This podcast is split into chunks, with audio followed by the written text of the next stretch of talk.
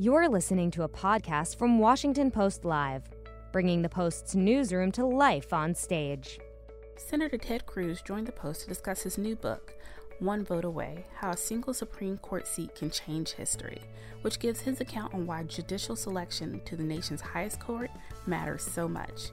Let's listen. Good morning. I'm Bob Costa, national political reporter for the Washington Post. Joining us is a Republican member of the Senate Judiciary Committee, which is now front and center as Judge Amy Coney Barrett, President Trump's nominee for the Supreme Court, prepares for hearings this month. And he is the author of a new book on the court, One Vote Away How a Single Supreme Court Seat Can Change History. Senator Ted Cruz of Texas, welcome back. Thanks, Bob. Good to be with you this morning. Thanks for being here.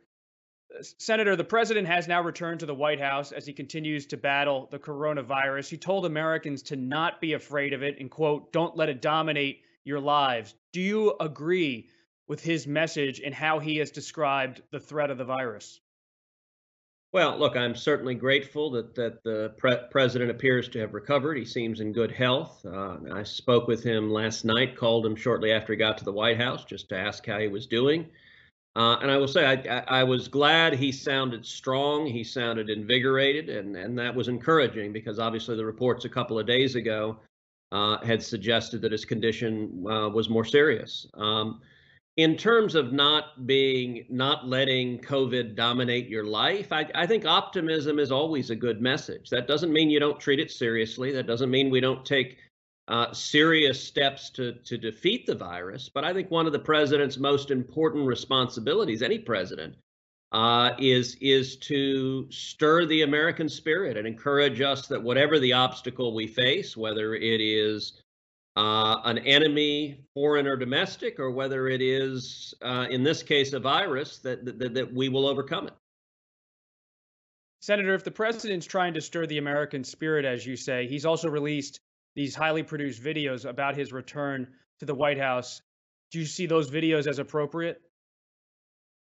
Oh, I think it's fine. I mean, this is this is a political season. We're we're a month out from an election, and I don't think it's it's surprising to see either side putting out what are in effect campaign ads, and you you put a little soaring music behind it, and uh, that that's the nature of the beast. And and candidates on both sides of the aisle running for office, that's what they do.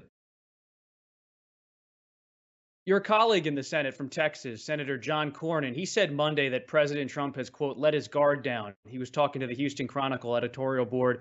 He said the president's rhetoric on the pandemic has created confusion. He's a fellow Texas Republican. Is he correct? You know, I wouldn't put it that way. Um, I, I think the administration has done many excellent things with regard to, to fighting this virus, in many ways extraordinary. I think the most significant early decision made uh, was halting airfare into and out of China. That was done uh, with quite a bit of criticism, including Joe Biden calling it uh, hysterical and xenophobic. Um, that was a step I had urged the president to do. He did that January 31st. I chaired a hearing in the Senate where experts told us that decision saved lives. The president also made the decision to halt uh, flights into and out of Europe. That also was roundly criticized at the time. I think that probably saved lives as well. Uh, I also think the administration did a good job um, marshaling resources on ventilators. Uh, the whole world watched in horror as as we saw other countries, in particular Italy, uh, their socialized health care could not handle the surge in those who were sick, and, and there were patients being denied ventilators. And I, I spoke with the president multiple times. The administration leaned mm-hmm. in, used the Defense Production Act, and, and we did not have shortages of ventilators. So I think all of those were good decisions. I also think the efforts expediting uh, production of a vaccine, I'm hopeful, uh, will produce a vaccine that is safe and effective.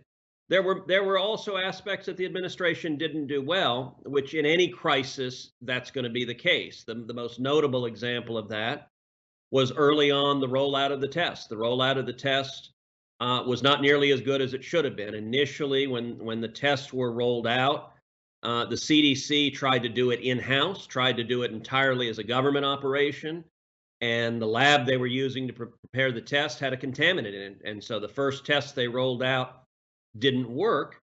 Um, you know, I think the administration fairly quickly corrected that problem and and and they gave the regulatory approvals for private labs to develop tests, thing, things like the Mayo Clinic and the Cleveland Clinic and universities.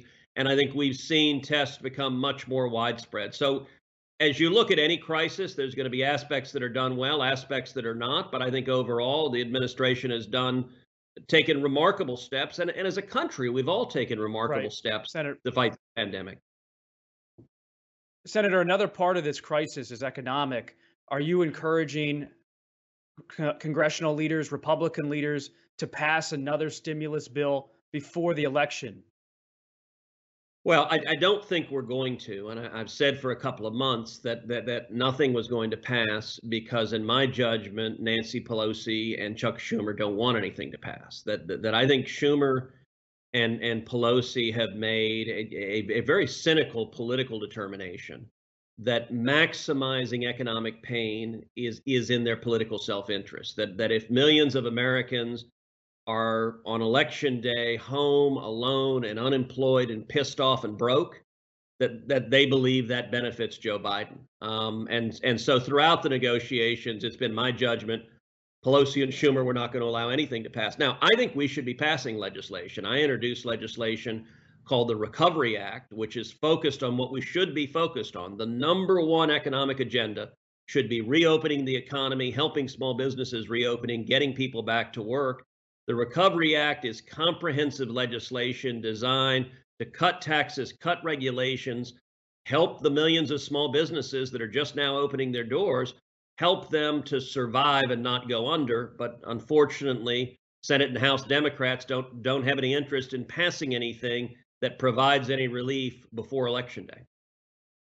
Beyond the virus, beyond the economy, the court, the subject of your new book, is at the center of this campaign. But the, the announcement for Judge Barrett last weekend has now been linked to many cases of the coronavirus, including two members of your committee, the Senate Judiciary Committee. Are the hearings now going to be virtual? My understanding is the hear- hearings are going to be a hybrid. So Judge Barrett will be there in person. I think most of the members of the committee uh, will be there in person. If an individual member wants to be virtual, they can. Uh, that's something we've done a lot. We've had, I think the, the number is 150 virtual or hybrid hearings since since COVID started. Uh, and so that's that's the, the the plan with judiciary is to go ahead uh, the same way. Will you personally be there, or will you participate remotely? Well, I'm right now on on COVID quarantine, so I'm sitting here you know, at my DC apartment, actually very grumpy to be honest, Bob, because Heidi and the girls are home in Houston, and and I am not seeing my wife and I'm not seeing my kids, which just makes me kind of just unhappy because I. But the reason I'm quarantining is that one of the people who tested positive, unfortunately, was Senator Mike Lee, um, and and Mike was Your sick. Close friend. For, he, Mike is by far my closest friend in the Senate and and he was sick. I mean, COVID was he, he was hurting. He's feeling better now, so I'm encouraged that Mike Mike had a couple of days where he felt really bad, and now he's feeling better. Um, I spent quite a bit of time with Mike, and so the the Capitol physician, his advice uh, was for me to quarantine. I, I was tested on Friday. I tested negative, and I feel healthy. I have no symptoms, and I've tested negative. But out of an abundance of caution I'm quarantining anyway because I don't want to endanger anyone else's health and safety. This is, uh, I guess, the third quarantine I've done throughout this pandemic. You haven't been tested since Friday. Will you be tested at any point this week?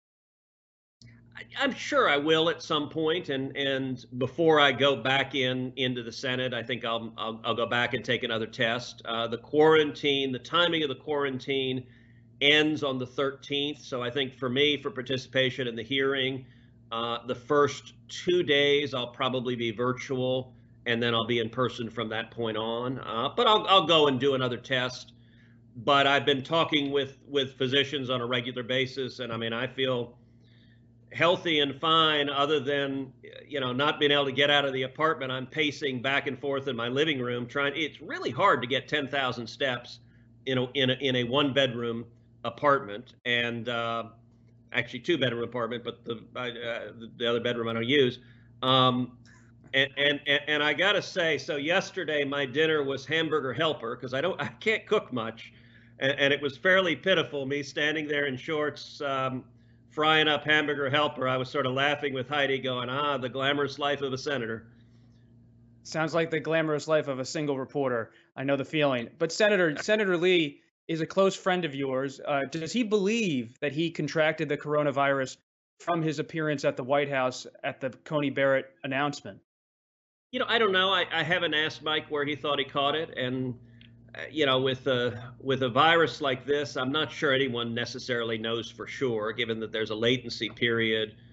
Um, you know, you can figure out possible places where there was risk. Obviously, the number of people uh, who caught it at, at the Rose Garden announcement is is disturbing and certainly suggests that people caught it there. And and look, I, I don't think you can ever eliminate risk entirely. And and fighting a pandemic, there's a reason the entire world is is battling to fight this pandemic, and and it's serious, and that's why we've taken such extraordinary steps to combat it. Did President Trump, in your conversation with him, offer any guidance on where he believes the virus started in his inner circle?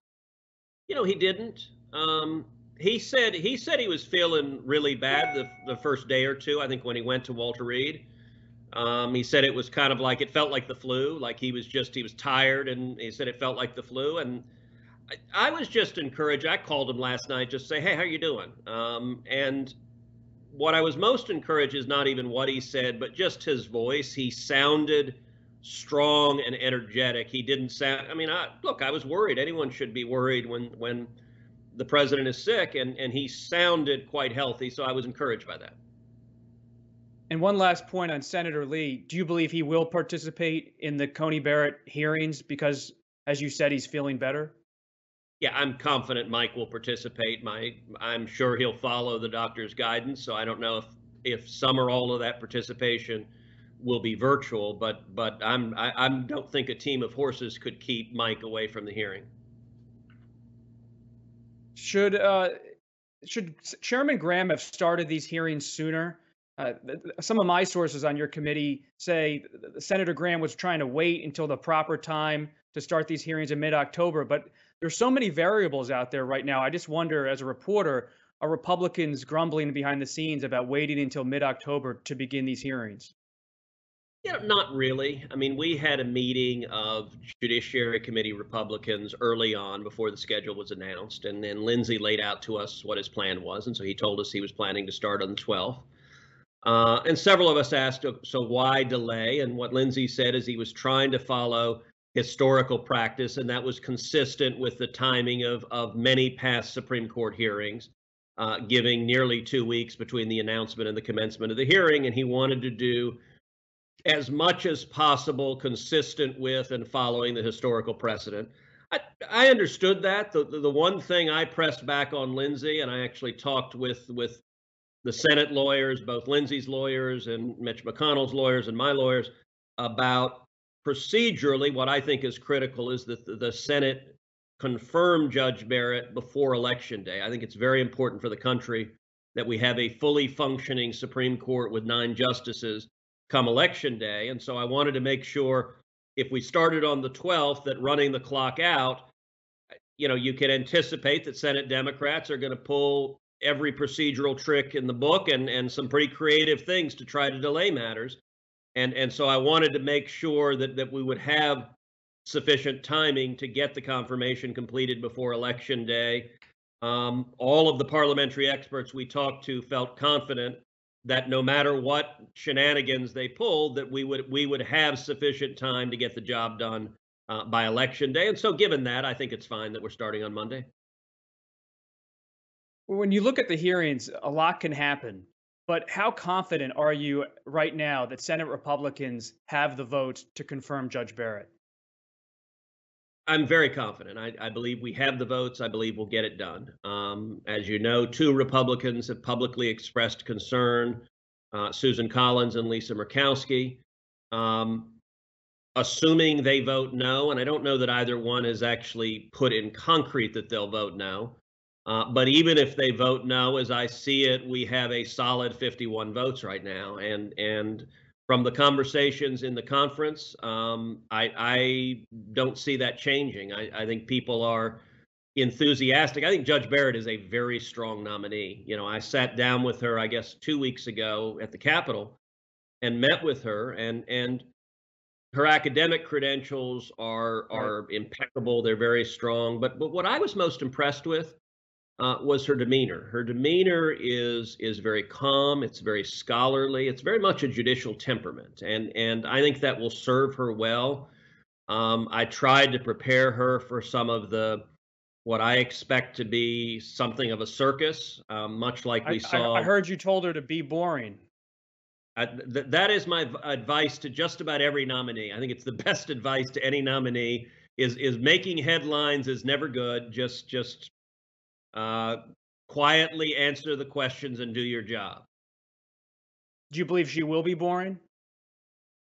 Uh, I think she will be substantive and scholarly, and and and I was encouraged. She just she didn't, you know, you think about it. A month ago, this woman was a law professor and and federal judge in Indiana. She could go walk in the park and nobody knew who she was.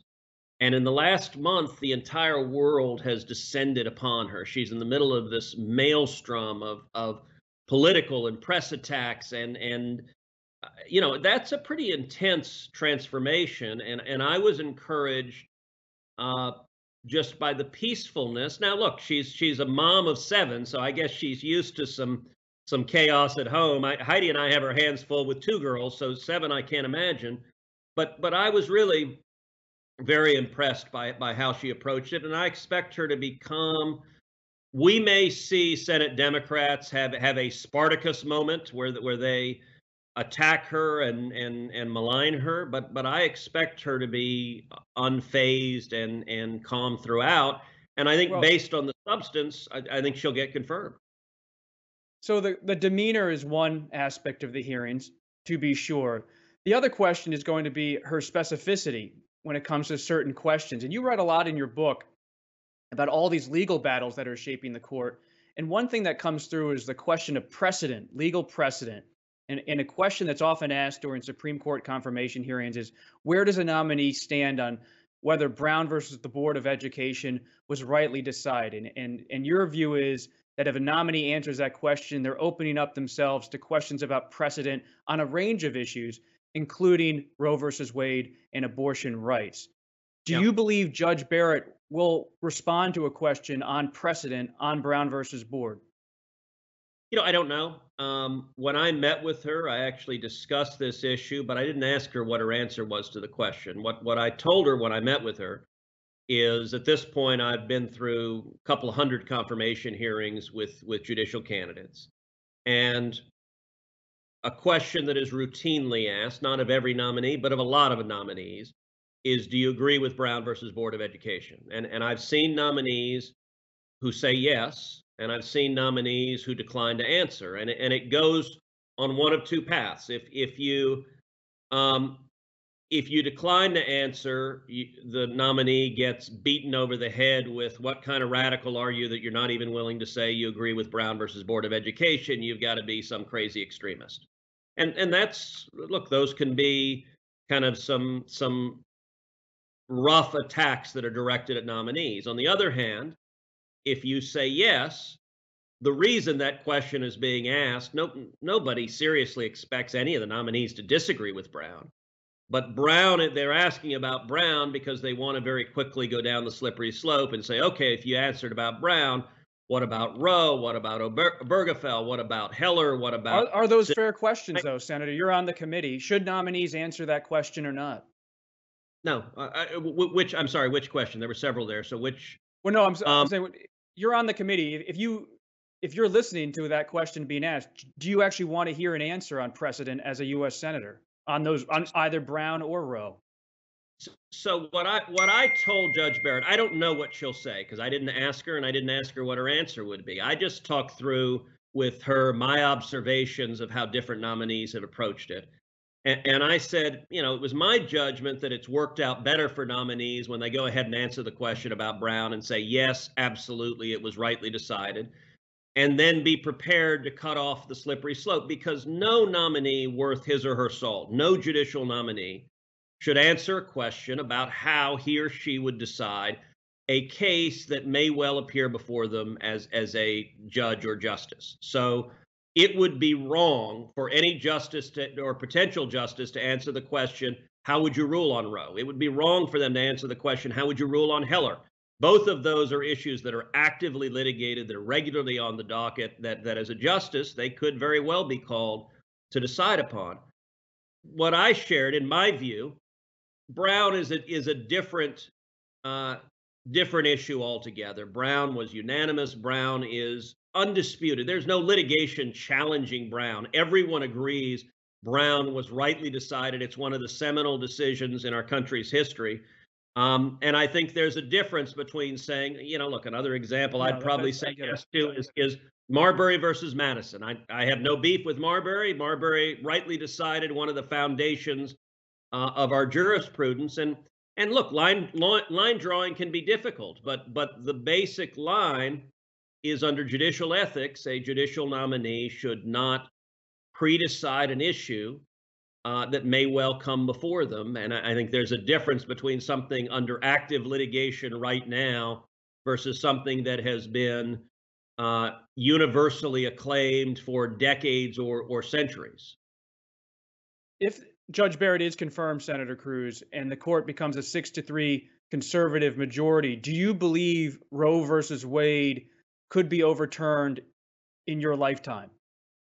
Well, I, I wouldn't necessarily agree with the premise that the court would be a 6 3 conservative majority. Um, one of the things I write about in, in my book, um, so the book, One Vote Away, each chapter talks about a different constitutional liberty. And, and it, it goes in depth. And what it does is tell war stories, tell stories about uh, landmark cases at the U.S. Supreme Court that, that I helped litigate. And it tries to bring uh, bring the reader behind the curtain, understand what's going on at the Supreme Court, who the justices are. But in the book, I talk quite a bit about number one, John Roberts. I, have known John for, for 25 years. I consider him a friend. Um, John was a law clerk to Chief Justice William Rehnquist, as was I. John clerk before I did, but but we've been you friends. dedicated along. the book to the former Chief Justice. I, I, I, did to Chief Justice Rehnquist, my my boss and friend. Um, I've been very, very disappointed by John Roberts' tenure, and and in the book, I'm I'm quite candid in in detailing why. Um, you think, think he's part of the liberal wing of the court? I think I think John Roberts has become the new Sandra Day O'Connor. Um, I think this last term, uh, he had a series of decisions where he just galloped to the left, and and I gave a, a Senate floor speech um, denouncing them, and it and it and it made me sad to do so. I still consider John a friend, but but I, you know, we all remember his confirmation hearing where he gave one of the most famous articulations of what the role of a judge is, and he said a judge is supposed to be like an umpire, where you just call balls and strikes and and you don't favor either team. And and I think in, in the last couple of years, John has has stopped being an umpire and he's put on one team's uniform and he's picked up the bat and he's swinging as hard as he can. And and I think that uh, that is inconsistent with his oath and, and and with the promise he made to the American people. In the final few minutes here, Senator, let's turn to the campaign. How worried are you that Texas could turn blue and, and vote for Vice President Biden? I, am worried. I, I, think Texas is a real battleground. Um, I don't believe that will happen. I think I think Trump will win Texas. I think John Cornyn will get reelected in Texas. But but Texas is a real battleground, and and it's um, you know if you look at 2018 in in my reelection, uh, Democrats in Texas more than doubled their turnout in Texas. They took it from 1.8 million to 4 million. That is a staggering increase in an off-year election.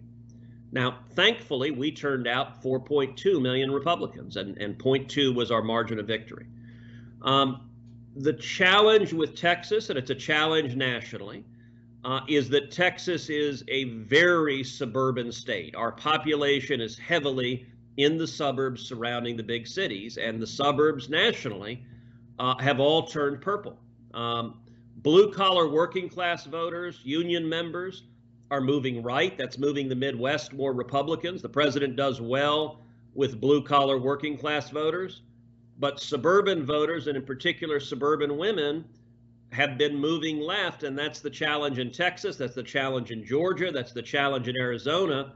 Uh, is that as Republicans, we've got to do better uh, making the case to to suburban women in particular as to why free enterprise, rule of law, the Constitution, why that matters. That's one of the reasons I wrote the book, One Vote Away, is is is for a voter right now who may be undecided in the election, who may not like some of the things Donald Trump does, the book is designed to, to, to, explain okay, here are the stakes. If you care about free speech or religious liberty or the Second Amendment, if you care about democracy and elections, here are all of the fundamental rights that have been decided 5 4 by the court that are just one vote away from being lost. For me, that's the most compelling reason to vote for Donald Trump. And I hope people who read the book, it will at least help them make an, an informed decision uh, in the election as well and you write all in the book. Uh, we don't have time to discuss it today about how you came to your decision to endorse President Trump because of the court. But another yeah. reason many conservatives backed President Trump in 2016 was not only the court, which was a central issue, but the nomination of Vice President, uh, the nominee, Governor Pence at the time, to be on the ticket. He has his debate now with your colleague, Senator Harris, in Salt Lake City this week as a former debater, what's your advice to VP Pence in terms of how to take on Senator Harris? I think the vice president's going to do very well. Uh, I think four years ago, uh, Pence beat Tim Kaine. I think he performed substantially better than than Tim did in the debate. Uh, four years ago, I think Tim made a mistake and that he came out really hot. I mean, he was he was attacking Mike, and he he was it was odd because Tim is a, a, very affable guy. I get along very well with Tim. We've worked, we've passed legislation together, but but in that debate, he came out just guns firing, and I think Mike was substantive and affable and and outperformed his opponent in that debate. I hope the same thing will happen in his debate against Kamala. Um, I, I, I think very highly of Mike Pence. Uh, I think he is a good man. He is a decent man. Uh, Kamala is a very talented politician. Uh, she can be charming. Uh, I expect her to be aggressive. I expect her to be aggressive, but probably not as obviously mean and hostile as, as Tim Kaine was, and, and that'll benefit her. But but I think Pence will be calm and substantive, and, and what I hope he does, and this has been my advice to both Pence and Trump, is focus on issues and the substance and, and contrasting the competing visions for the country. I think if this election is a battle between the blessings of free enterprise and and socialism and and and government control of the economy, I think we win. I think if it's a battle between the rule of law and the Constitution and Bill of Rights on one hand and anarchy and riots in the street, I think we win. I think the Democrats have made the decision they want this election to be a personality contest. They want it to be a referendum on whether or not you like Donald J. Trump. And I think they think they win that. I don't know if they do or not, but I'm confident if we focus on substance, we do win. And so that would be my advice is to be to, to, to the vice president is to be a happy warrior and focus on substance. Senator Cruz, last question here. Uh, when you visited Washington Post Live for an interview a few months ago, we, we talked about 2024. But after reading your book, I have to wonder whether you're actually interested in ever serving or being nominated to, to serve on the Supreme Court. It seems like every time the subject comes up, you bring up your friend, Senator Mike Lee. Is it fair to say you just don't have interest in, in being a Supreme Court nominee in your career? So that, that that is fair to say, and it's one of the things I talk about at, at great length in the book is is with all three Supreme Court vacancies that have occurred under President Trump, he and I have had serious conversations about the vacancies. And and starting with the first one, the Scalia vacancy, where in November of 2016, I spent four and a half hours with the president and his team in Trump Tower. And, and the president leaned in pretty hard on the Scalia vacancy, asking if I would be interested in it. Um, and I told him no. I said flat out, I don't want the job. Um, And, and I detail in the book how that decision in particular, November 2016, I wrestled with, I agonized uh, over. You know, I knew Justice Scalia pretty well. He he was someone who who I revered. Um, I mean, he was truly a legend, and and and to even have it be a real possibility to succeed someone like Justice Scalia, it took your breath away. And and I spent a couple of weeks really thinking about it, talking with my family about it, um, praying about it, and and I came to a piece that I don't want the job. And and so I had the conversation again when the second vacancy occurred. And I detail in the book this summer, I, I was visiting my in-laws out in California, uh, and we were water skiing, and it, and um, I was standing on the boat dock. I was wearing you know swimsuits and flip-flops, and and the president calls me on on my cell phone, and says, Ted, I'm I'm putting together a new Supreme Court list. Um, and, and and he said, you know, is it okay if if if I include you on the list? Is it all right with you? And and I told him, Mr. President, if it's helpful to have me on the list, sure, I'm happy to be on the list. If that's beneficial, great, you can put me on the list. But I don't want the job, and I wouldn't take it. And and I was unequivocal each of the three times. And you know, Bob, a lot of people find that a, a weird thing for me to say, given my background, given how much of my life I've spent litigating in front of the Supreme Court, why I wouldn't want to be a justice. And the reason well, because I think you still want to be president of the United States. I think you may want to run in 2024. Well, and I want to be in the political fight. A, a, a, justice stays out of political fights and policy fights. And if I were ever a judge, I would stay out of those fights. I don't want to stay out of those fights. I, will give you a great example. One of the chapters in the book is about school choice. I, I'm passionate about school choice. I think it is the civil rights issue of the next century. Now, I don't think it would be appropriate for the Supreme Court to mandate school choice, to order that we have school choice nationwide. As much as I care about it, it's not a judge's job to decide it. The right place to fight for school choice is in the elected legislatures, is in Congress, is in the state legislatures. Now, unfortunately, as I detail in the book, there four justices have voted to strike down essentially every school choice program in America. The left wants to use the court to shut down school choice, which would destroy opportunity for struggling inner city kids. I think that's inappropriate.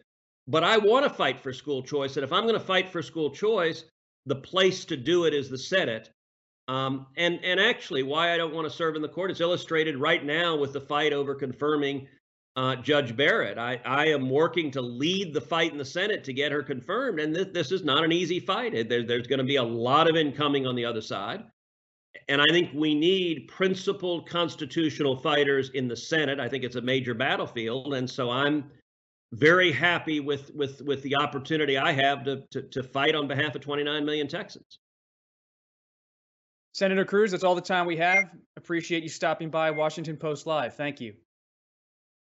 Thank you, Bob. And let me encourage folks, the, the books is on Amazon. It's on Barnes & Noble. It's anywhere you get your books. Uh, we made number one on Amazon. So even if you don't necessarily agree with me, I'd encourage you to check it out, and it may give you an insight uh, into the into what's going on at the court, what the stakes are at the court, what the stakes are in the Barrett hearing, and and and what the stakes are in in this upcoming election. We'll be keeping an eye on those hearings. Thanks again, Senator. Thanks for listening. To hear more interviews from this series and other Washington Post Live programs, visit us at WashingtonPostLive.com.